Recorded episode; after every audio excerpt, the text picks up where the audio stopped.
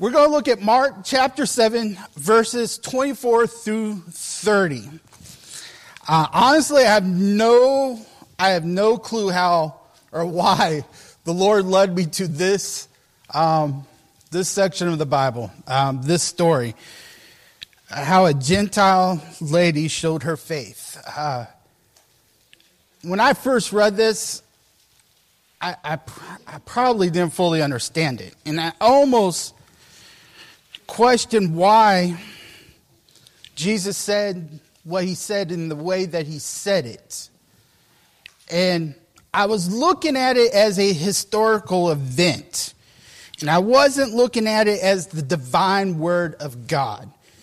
And that it was to nourish our bodies, um, to give us some teaching, to give us an understanding of how we should interact with others.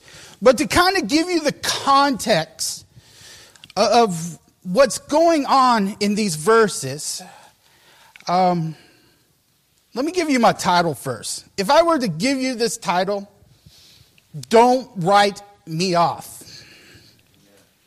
Please, don't write me off. And maybe say that to yourself. Think about that. Because there's probably been times in your lives that someone has written you off and it did not feel good. There's probably been times in your life that someone made you feel so inhumane that you felt like you did not belong. And they wanted nothing to do with you. So when I was looking at the scripture and the context of the scripture, what really got to me was, was the teachings. That when we live in a society, we have norms, we have teachings, we have beliefs. Well, at this time, the Pharisees, the religious leaders, were teaching their followers to stay away from the Gentiles. That the Gentiles were pagans, that they were impure, they were unclean, that they were the enemy of God. Can you imagine that? That's like us saying that Canada is the enemy of God. That for some odd reason we are better. So, as Jesus was listening to this, what do you think Jesus did? Well, if I use the example of Canada, he went to Canada he went to preach to the Gentiles. Um, so when we look at this context, we see that Jesus is hearing all this about the teachings and how we should treat the Gentiles. And he was like, no, we shouldn't treat, them that way. Um, so he decided to leave and go into the land of Tyre. So if we turn to the word, We'll start at Mark 24. From here he arose and went into the region of Tyre and Sidon. And he entered a house and wanted no one to know it, but could not be hidden. For a woman whose young daughter had an unclean spirit heard about him, and she came and fell at his feet. The woman was a Greek, a Syrophoenician by birth, and she kept asking him to cast the demon out of her daughter. But Jesus said to her, Let the children be filled first, for it's not good to take the children's bread and throw it to the little dogs. And she answered and said to him, Yes, Lord. Yet even the little dogs under the table eat from the children's crumbs. Then he said to her, For this saying, go your way. The demon has gone out of your daughter. And when she came to her house, she found the demon gone out and her daughter lying on the bed. Let's pray. Dear Heavenly Father, thank you for the opportunity to come here to be a vessel so that you can work through me to preach your word, Lord. I hope that this word goes out to those that are listening today, either online or here in person, that it nourishes their bodies, that they see this more than just a historical event, but the divine word of God. The great teacher, the teacher teaching us how to treat others. Lord, I just ask you to to really cleanse me so that I could be pure as I preach this word. That it's just your word that is coming out of me, Lord. And I ask all this in your name, Jesus Christ. Amen. Now, we can look at God's word two different ways. We can look at it as a historical event that this happened that Jesus went into the land of Tyre. Um, this lady came to Jesus. Um, they had this conversation, and all of a sudden there was this great miracle, and the demons were out of her daughter. And a lot of those that are not um, saved probably sees the Bible historical events. And sometimes even these historical events are those that are not saved, how they judge us.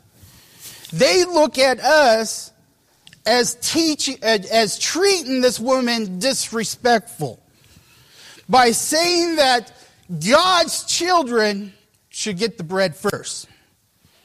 And then maybe if there's crumbs, then those that are not God's children could have those crumbs. So when I first looked at this, I said, well, okay, what if I looked at this a different way? What if I looked at this as a divine event? Like, this applies to me here and now. Like, this is the difference between the saved and the unsaved. Because if we think about the saved and the unsaved, the saved, they come to church every Sunday, right? We come to worship. We come to praise the Lord. The word goes out to you. And then you go out and share those crumbs with those that don't believe. We don't start with preaching to the unsaved and not even preaching to the church. We preach to the church first. We preach to the saved. That way it spreads out. Now, if we look at the bread, what is the bread? The bread is the body of Christ. The bread is what gives us life. The bread is what gives us eternity. So when we look at this, and we look at the divine meaning of this, we see that it's more of a metaphor and then harsh words. That when Jesus was making a point to those that were following him, that the bread is not just for the children. The bread, even the crumbs, are for those that are unsaved. Now, if we go a little deeper into this and when we think about it, and sometimes I wonder, you know, it's amazing how God affirms the message. Um, I didn't know they were going to sing that song about God's children. See, we all have an invitation to the table. We all could become God's children. Most of us are. And we are sitting at the table and we are eating the bread. Everyone has that invitation. So if I was thinking about my scripture, and I'm going to break it down into three different parts. The journey. I want to first talk about the journey. Why did Jesus take this journey? The second part I want to talk about is the words. Why did Jesus decide on using those words? Because we know that the Word of God has a really deep meaning. The reason why he said it that way is to apply to our lives today. And the last part is the mercy. So if we start with the journey, and I kind of looking at Mark's account and going back to what was happening before. So if we look at Mark chapter 7, same chapter, I'm just going to go back some verses and go to verse 15. He says, There is nothing that enters a man from outside which can defile him, but the things which come out of him, those are the things that defile a man. So when I got to thinking about it's not what goes in, it's about what comes out. Now, of course, they're probably talking about unclean foods, but Jesus is using this more as, as a parable. Um, that is more about that, yes, we see all kinds of stuff. We see the news, we see TV, we see the things that are going on in the workplace. Yeah, there is a lot that's going into us. And sometimes that gets us down. Right. It makes us depressed. Um, I know I experience it. I am not perfect. But I can't let that change my attitude. Because what comes out of me defiles me. So when we think about this, I, I kind of go back to our attitudes. I think our attitudes are really important. Because our attitudes, they lead to our behaviors.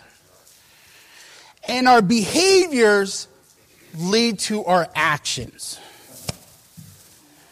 And our actions reinforce our attitude. So let's think about this. Now, if I go to the Pharisees and I look at the Pharisees' attitude, they thought the Gentiles were the enemy of God. And if my attitude is that I'm looking at a race of people different than me, and even in this context, unpure, the enemy, what do you think my behaviors are? How did they treat the Gentiles? Now, of course, who was doing it? That was the scariest part. The people that were doing it were the religious leaders, the ones that were standing in the pulpit like this. What were their actions? Their actions was division. They separated God's people. Now, of course, Jesus came to fix it all. Jesus came to fix everything that was broken by the fall of man. And he saw he needed to fix something. He needed to go on a journey into the land of the Gentiles. He needed to make a point to his followers that the teaching that was happening in the pulpit of that time was not God's will. It was not God's will. So when we look at Jesus' attitude, well, what we see is mercy. We see love. We see compassion. How do we see it? Well, this lady came to him. Now, this lady at the time, and, even looking at the social norms, she like had three strikes against her. And saying these three strikes, I, I can't even believe that people used to believe this. One was her race. That was the first strike. She was a Gentile. But didn't stop there. Second, she was a female. That the society of that time looked at females differently. They were, I don't, I don't want to even say those words. I don't even want to go there. And the third one was that she had a daughter that was possessed by a demon. Society had written her off. Society wanted nothing to do with her. But she heard about a man named Jesus. And she was willing to eat those crumbs. And because of that, her family was made whole. It's just amazing to look at the difference between the actions of the Pharisees, who were the religious leaders of that time, and the actions of Jesus. Sometimes we look at the story, we look at the words, but do we look at what Jesus did? Jesus got up and left and went into the land ruled by the Gentiles. That was a action. That our actions speak more than our words. Our actions speak more than our words. When I look at this Bible and I look for the divine meaning of what Jesus is saying, I'm not looking at the words, I'm looking at Jesus' actions. What did he do? Because I know that his attitude and his behavior will always lead to his actions. Just like our actions, our attitude and our behavior will lead to our actions.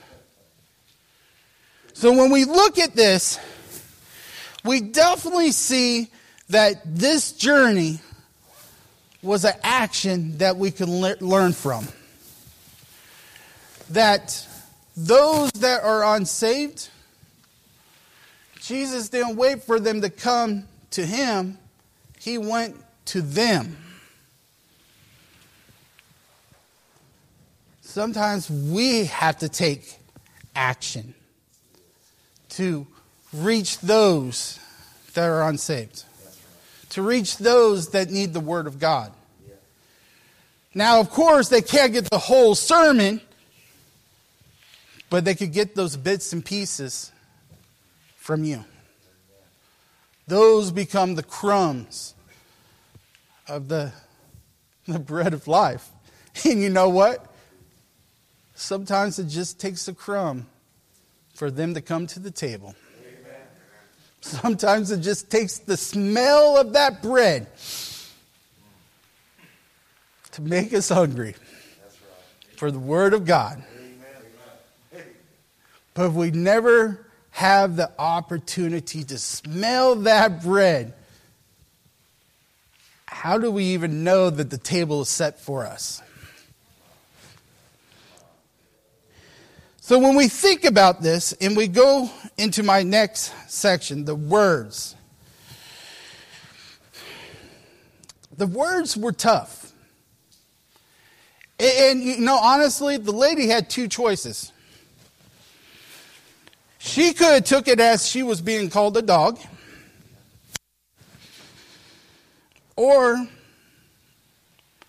she could see it deeper than what was really truly being said. Now, let me ask you the question. If you came to me and said, I need to feed my family first, that my family comes first, and I pretty much close the door in your face, do you persist or do you just leave?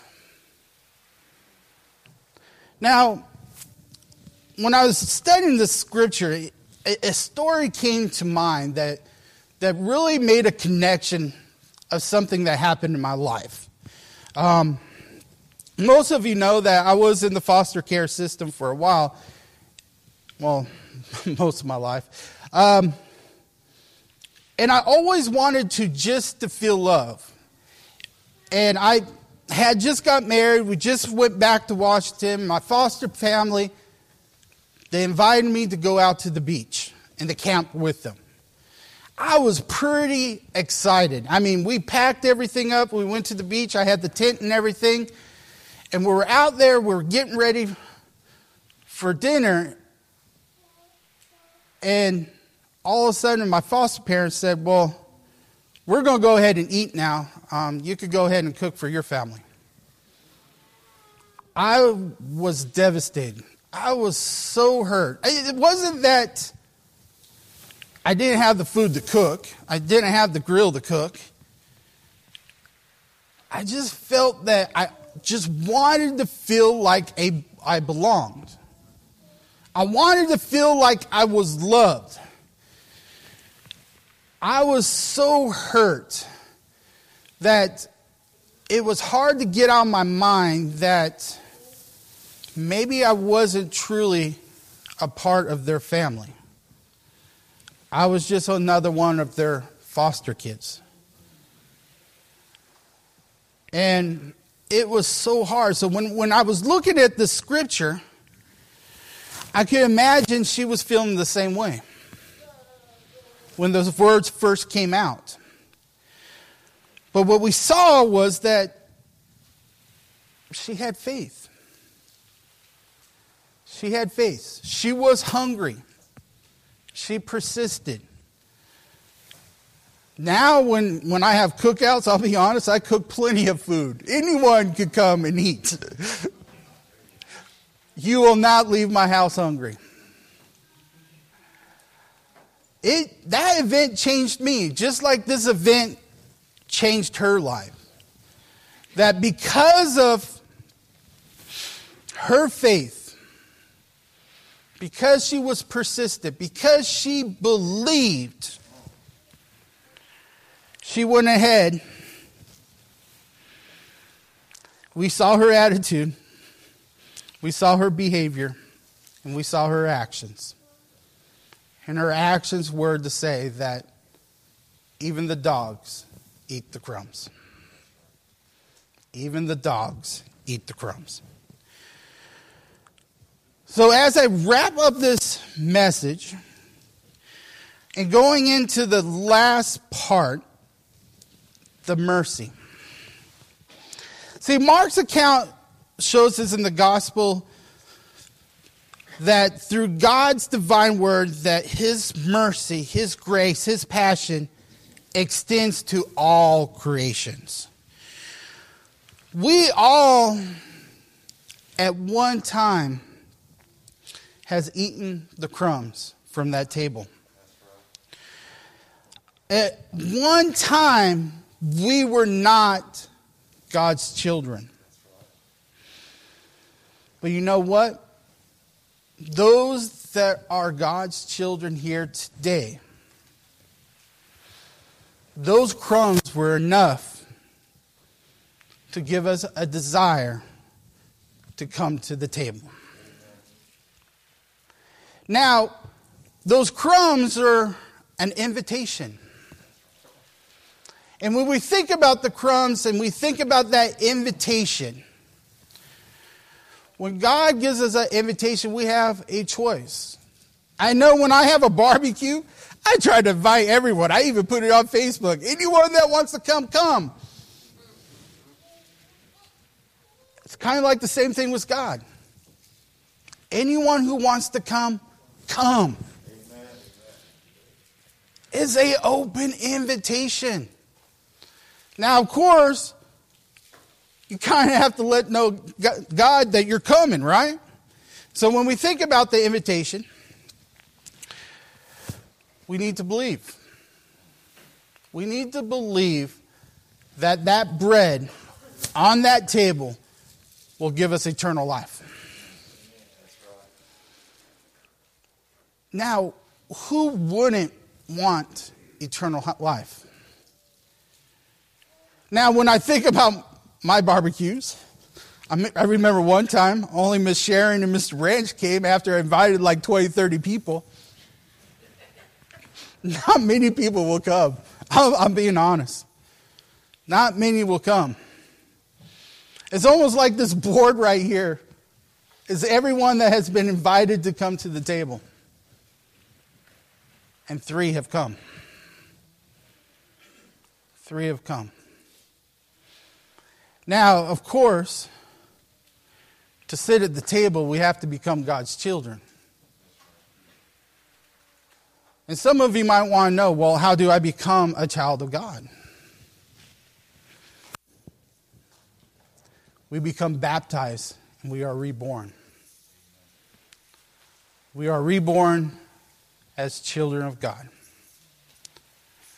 So you have an invitation. Those of us that have been eating at the table for a while, it's time for us to share some of those breadcrumbs. Those that have been eating those breadcrumbs, there's a chair for you at the table.